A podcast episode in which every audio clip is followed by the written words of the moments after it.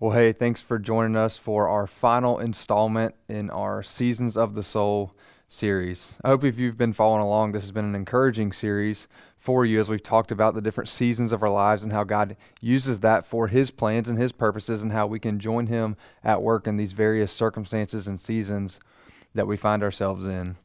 This last part, we deal with everybody's favorite season. Well, no, actually, you'd have to go back and watch last week's message. Statistically speaking, fall is everyone's favorite season.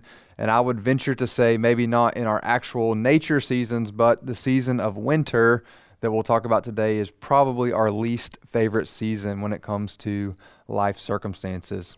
As we've been doing through this series, the seasons we're talking about, uh, they kind of follow the agricultural seasons as far as spring is a time of newness and planting and preparation, and summer is tending the ground in the long, hot, sweaty days of working the ground so that we can reap the harvest that comes in the fall. And I think that's why fall is our favorite season. We see the fruits of our labor.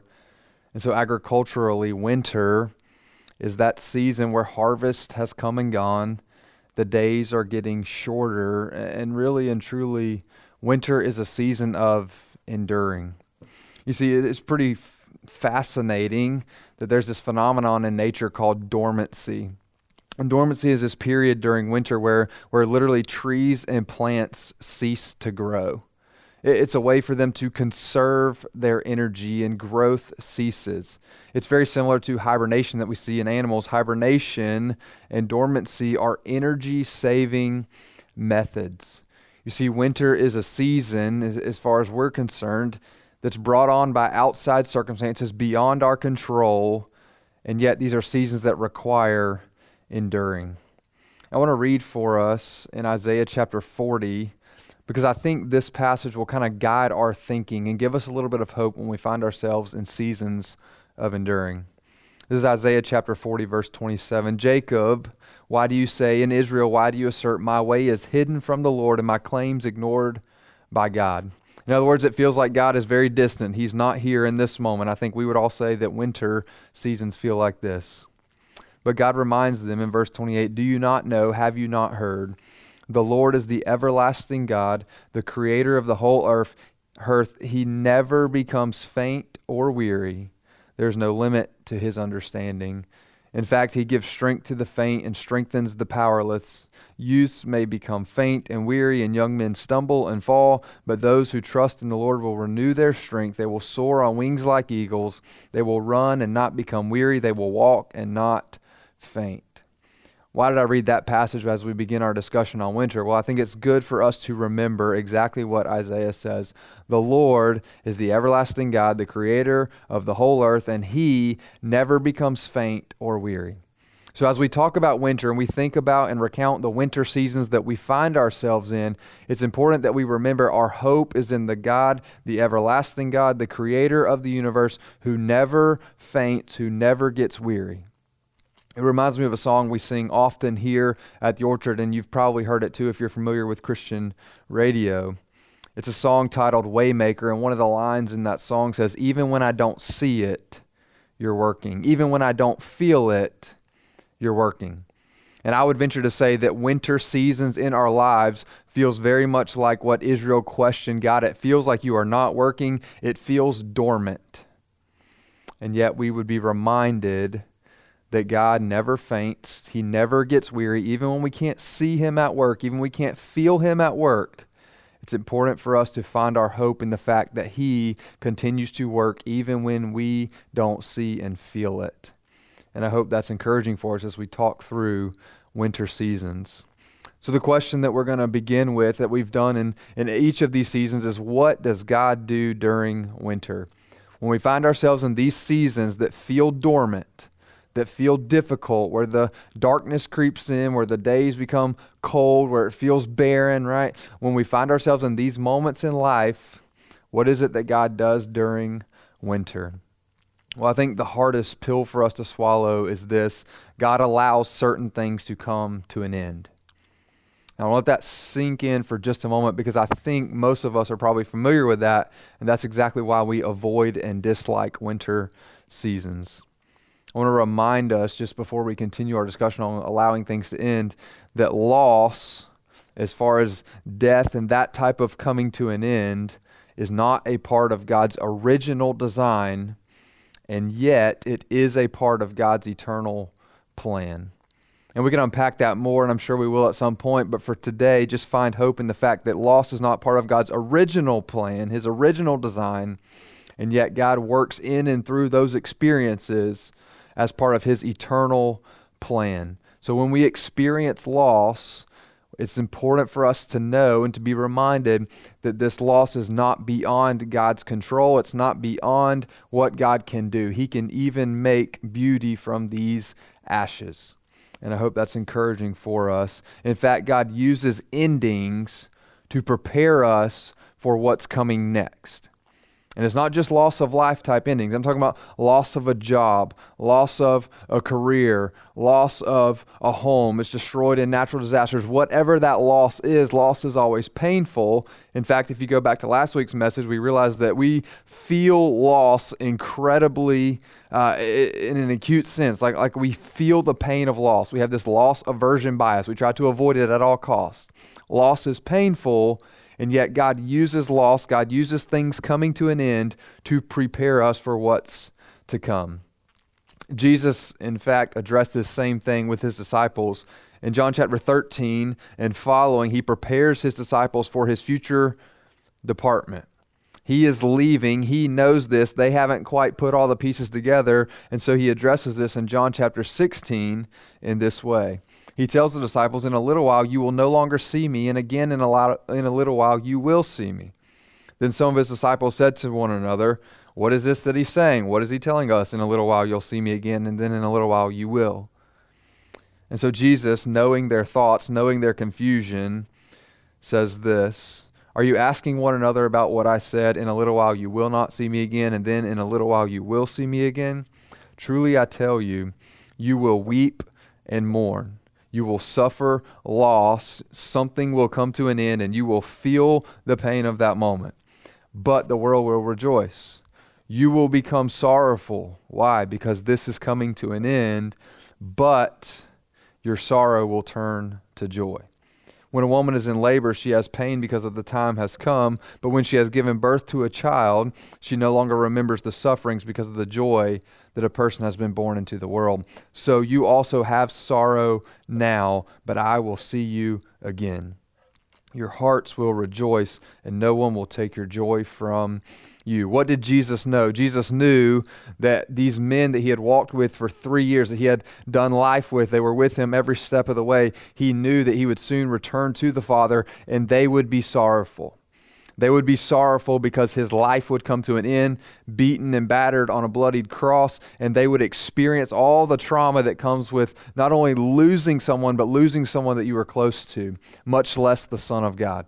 Jesus knew all the emotions that they would feel when this came to an end, and yet he says, This sorrow will turn to joy. And I think that's a, a hope that we can hold on to when we find ourselves in a winter season, when we find ourselves in a season where it feels dormant, where we experience loss, where things have come to an end, whether it be life, whether it be a job, whether it be a circumstance in life, raising your kids, they've graduated, they've moved out of the house, you feel the emotion and the pain of that. It's important to know that yes, God allows endings to happen, but He does so to prepare us for what's to come. You see, we have an aversion to winter because of the pain associated with loss, because of the pain associated, the emotions that we feel so intensely when things come to an end. In fact, there are people out there who would have you believe and would teach that, that this is not even a part of God's plan. That, that anything negative in life that you experience, anything bad, quote unquote, that you experience in life, that can't be from God because God only wants good. And what we would see is that no, God uses these seasons ultimately for our good and His glory. And so sometimes it's important and even necessary to go through winter because God allows things to come to an end to prepare us for what is to come. So, what does that preparation look like? Let's go back to nature for just a moment. This is from a McGraw Hill publication, and they say this Winter is good for the world around us. Many plants need shorter days and low temperatures to become dormant. This way, plants can store up energy for new growth. If a fruit tree doesn't be, have enough chilling time, it produces fewer, weaker buds. Strong winters also mean fewer bugs. But then they say winter is also good for people. Studies show that people can think more clearly in cold temperatures. People sleep better in winter because as people go to sleep, their body temperature lowers. In the summer, this can take up to two hours for your body temperature to lower to go to sleep. But in the wintertime, because of the temperature around, it takes much less time to go to sleep because your body temperature is already lower. And I know this is from science and nature, and yet I think it applies to us spiritually because sometimes I think we need to go through winter so that God can prepare us for what is to come. In fact, look what the Bible says. There's two passages that I want to read about what we go through now that's painful, that brings sorrow, and yet how God prepares us and uses it for what's to come. In James chapter 1 verse 2 it says this, "Consider it great joy, my brothers and sisters, whenever you experience various trials." I think for us, those winter seasons, we would often say revolve around trials, difficult circumstances, circumstances that we would have never chosen for ourselves, circumstances that probably we would have avoided at all cost. And yet, James says to count it joy when you go through that. Why? Because you know the testing of your faith produces endurance. And let endurance have its full effect so that you may be mature and complete, lacking in nothing. What does James say? He says the trials, those moments that require enduring, that's what winter does, right? It's a dormant state. We endure the winter, but that endurance has its effect in days to come, and it actually makes our faith stronger and more pure. And so God uses winter seasons. Now we endure, but He uses it for what is to come. Also, Isaiah 55, it says it this way For my thoughts are not your thoughts, and your ways are not my ways.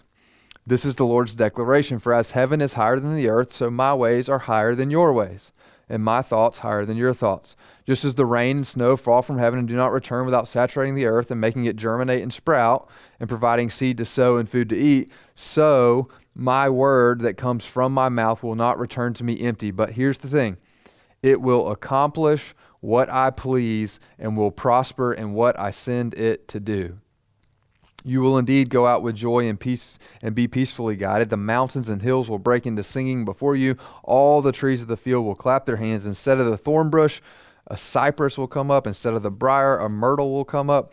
This will stand as a monument for the Lord, an everlasting sign that will not be destroyed. What is the point that Isaiah makes? There are things that happen now according to God's ways and his thoughts that are higher than ours, that are beyond our comprehension. God is working now when we can't see it for what is to come according to his plans and his purposes.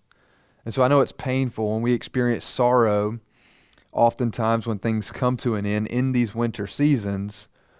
But just take heart in the fact that God uses these things, He uses these moments in our lives to allow us and to prepare us for what is to come.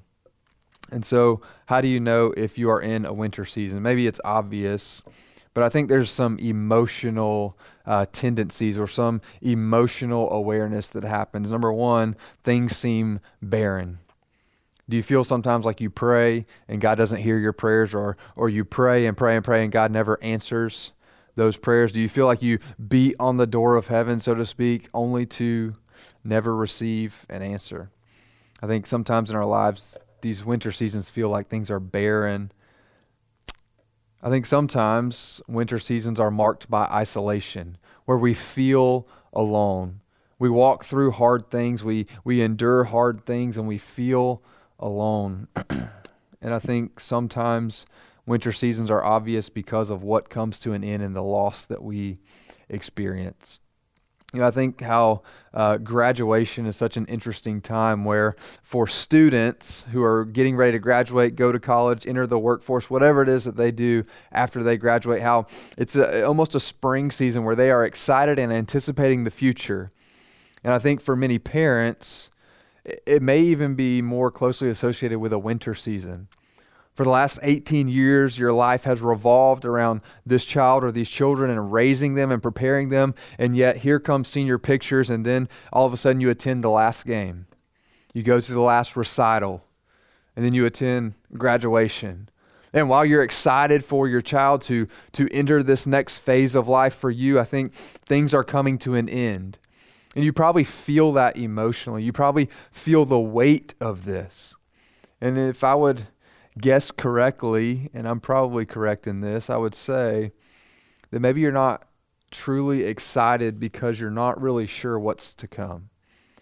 And so I think all of these can be times of winter in our lives. And so, why is that important for us to know when I'm in winter? Well, because there are dangers of winter.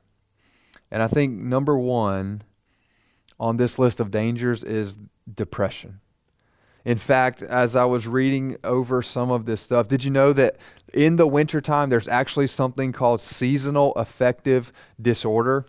It's this time, literally, where people experience depression in the winter months due to a lack of sunlight. It's a phenomenon that we observe. Psychologists observe it. They see it every year where people slip into bouts of depression in the winter months. And then miraculously, whenever the spring arrives, they begin to slip out of depression. And I think that's a danger for us when we go into a winter season is that we can, uh, we can experience moments of depression and that depression can uh, lead to bitterness, I think. It, it can lead to feeling isolated, it can lead to us pulling away. And so I think it's important for us to understand that when we go through these seasons that we are at risk to be depressed, that we are at risk to pull away. And so I think it's just important for us in these moments that we find ourselves in to, to continue to endure. That, that's the key word that we're focusing on. To continue to walk through, to continue to do the things that I know I should do. Don't isolate from people intentionally. Continue to surround yourself. Even if you don't feel it in the moment, continue to surround yourself with other people. Another thing that happens in the winter is there's a risk, a danger of starvation. Winter is hard, but it's harder when you're hungry.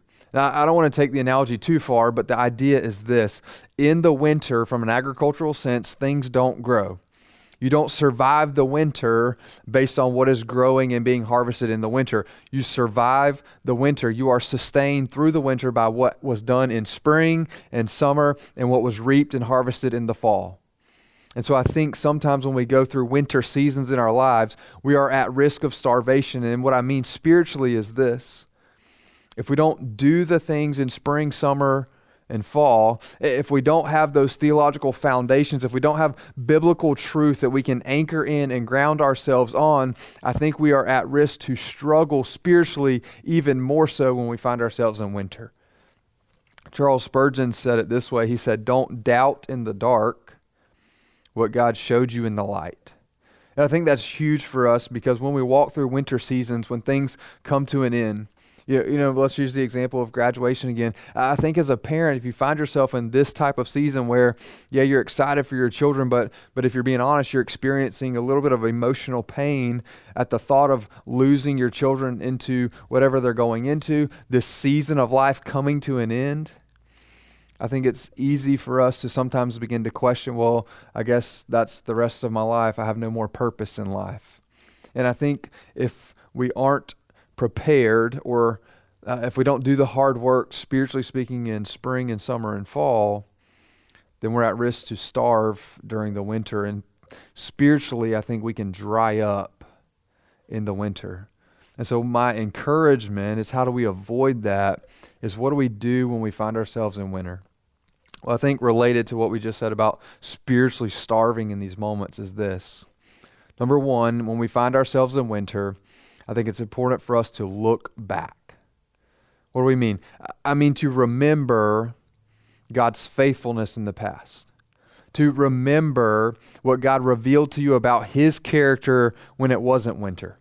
In the spring, when things were exciting, remember what God taught you and revealed about Himself then. Look back. And as we look back, we remember that God is faithful. Even though I don't feel it in the winter, even though I'm enduring in the winter, I am anchored and I am held in those moments by what God showed me before winter.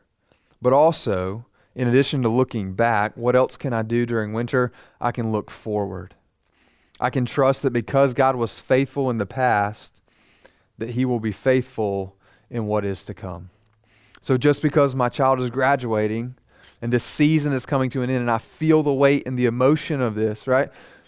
I can be confident that God will continue to work in the future. He was faithful then, He'll be faithful in the future. And then you look at it, and now all of a sudden, winter gives way to spring, and now I have grandkids right? These are the types of things that we can look forward to. And now, what is my purpose as a grandparent? And so, I want to encourage us when we find ourselves during winter, instead of being starved, instead of falling into depression, and I'm not saying you can avoid all of these things, but to help combat these things, help combat these dangers, we can look back on what God has showed us in the past, the experiences that we have with Him. We can fall back and trust that because He was faithful then, he will be faithful in days to come. And lastly, I think it's important for us just to remind ourselves that winter is a season. Winter is a season with a starting date and an ending date. In the moment, it may feel like that end date will never come, but seasons come and seasons go. Winter is hard, it requires endurance, but we can find rest and assurance in this that winter always gives way to spring. So if you find yourself in winter, look back on God's faithfulness. Look forward to how He will continue to use you and what He will continue to do. In fact, in winter, remember the plants, the trees, the animals, they hibernate, they go into dormancy. Why? To conserve energy. And when is that energy needed? when the spring comes, now the plants and the trees have the energy needed to continue to grow, to put on new buds that will produce new fruit. The animals have energy when spring comes to continue to go and to bear fruit, to have cubs, right? To have offspring. And so we endure winter with the hope that spring is coming. And I think that's who God is. You see, experiencing loss experiencing endings, experiencing the pain and the sorrow in these moments. Yes, it's difficult. Yes, it requires us to endure, but it does not negate who God is. You see, God is the author of life, God is the giver of life. And I want to remind us and leave us as we close out this series with what Paul said in 1 Corinthians. Now, he's talking about physical and resurrected life here, right? He's talking about physical death, resurrected life, but it's important to know that this happens and this is a reality because God is the giver of life, and that which is dead has not reached its end because God has the ability to even resurrect. God has the ability to defeat death, and He has done that through Jesus. This is what Paul says in 1 Corinthians. What I'm saying, brothers and sisters, is this flesh and blood cannot inherit the kingdom of God, nor can corruption inherit incorruption. Listen, I'm telling you a mystery.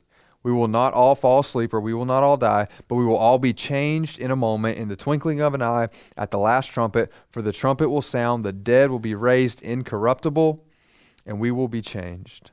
For this corruptible body, this body of flesh and bones, must be clothed with incorruptibility. This mortal body must be clothed with immortality. When this corruptible body is clothed with incorruptibility, and this mortal body is clothed with immorality, immortality, then the saying that is written will take place Death has been swallowed up in victory. Where death is your victory, where death is your sting. The sting of death is sin, the power of sin is the law, but thanks be to God who gives us victory through our Lord Jesus Christ. Therefore, my dear brothers and sisters, be steadfast, be immovable, always excelling in the Lord's work. Why? Because you know that your labor in the Lord is not in vain. God, who gives or who allows us to go through these seasons, these seasons of dormancy, these seasons of winter, is also the God who has defeated sin and death and who makes a way when there is no way, who brings life from death. And so, because of that, what Paul says is, my dear brothers and sisters, be steadfast, be immovable. You see, to me, that's the perfect ending to winter. In winter, when we find ourselves in moments of enduring, we are steadfast. We remain. even though it's hard, even though it's painful, even though we don't feel like it, we remain steadfast, immovable in our faith. Why? Because we know that God is a God of hope. We know that God is a God of life. We know that winter seasons come and winter seasons give way to spring. And when spring comes, we are ready and excited and anticipating what God will do to bring a new harvest. And that is who God is. And that is why we can endure through the winter because we know that spring lies on the other side and God brings new life and new growth in spring. I hope this is encouraging for you. And if you find yourself in winter, can I just tell you, hold fast. Hold fast. Look back to the one who was faithful then and remain hopeful that because of his faithfulness, he will be faithful in days to come. There's light at the end of the tunnel. Spring is coming. God, what do you want me to do now to remain immovable, to remain steadfast, so that when spring comes, I am able and ready and willing and energized to do the work that you would have me to do in spring? I hope this series has been encouraging for you. And whatever season you find yourself in, continue to look and hold fast to Jesus because he is the one who walks with us through every season of life. Can I pray for you? God, we thank you today that we can find hope even in the midst of pain and sorrow, even in the midst of enduring difficult, dark months of winter. But God, we realize that dormancy is sometimes necessary to conserve energy so that when the work begins in spring, we are ready and we are able. So, Lord, I pray that whoever may be walking through winter who sees this, who hears this, Lord, that they would find hope, that they would remain steadfast in you, knowing that spring is coming, knowing that you are not done with them, and that they would be ready that when that day comes, or that you have used winter to prepare them for what lies ahead.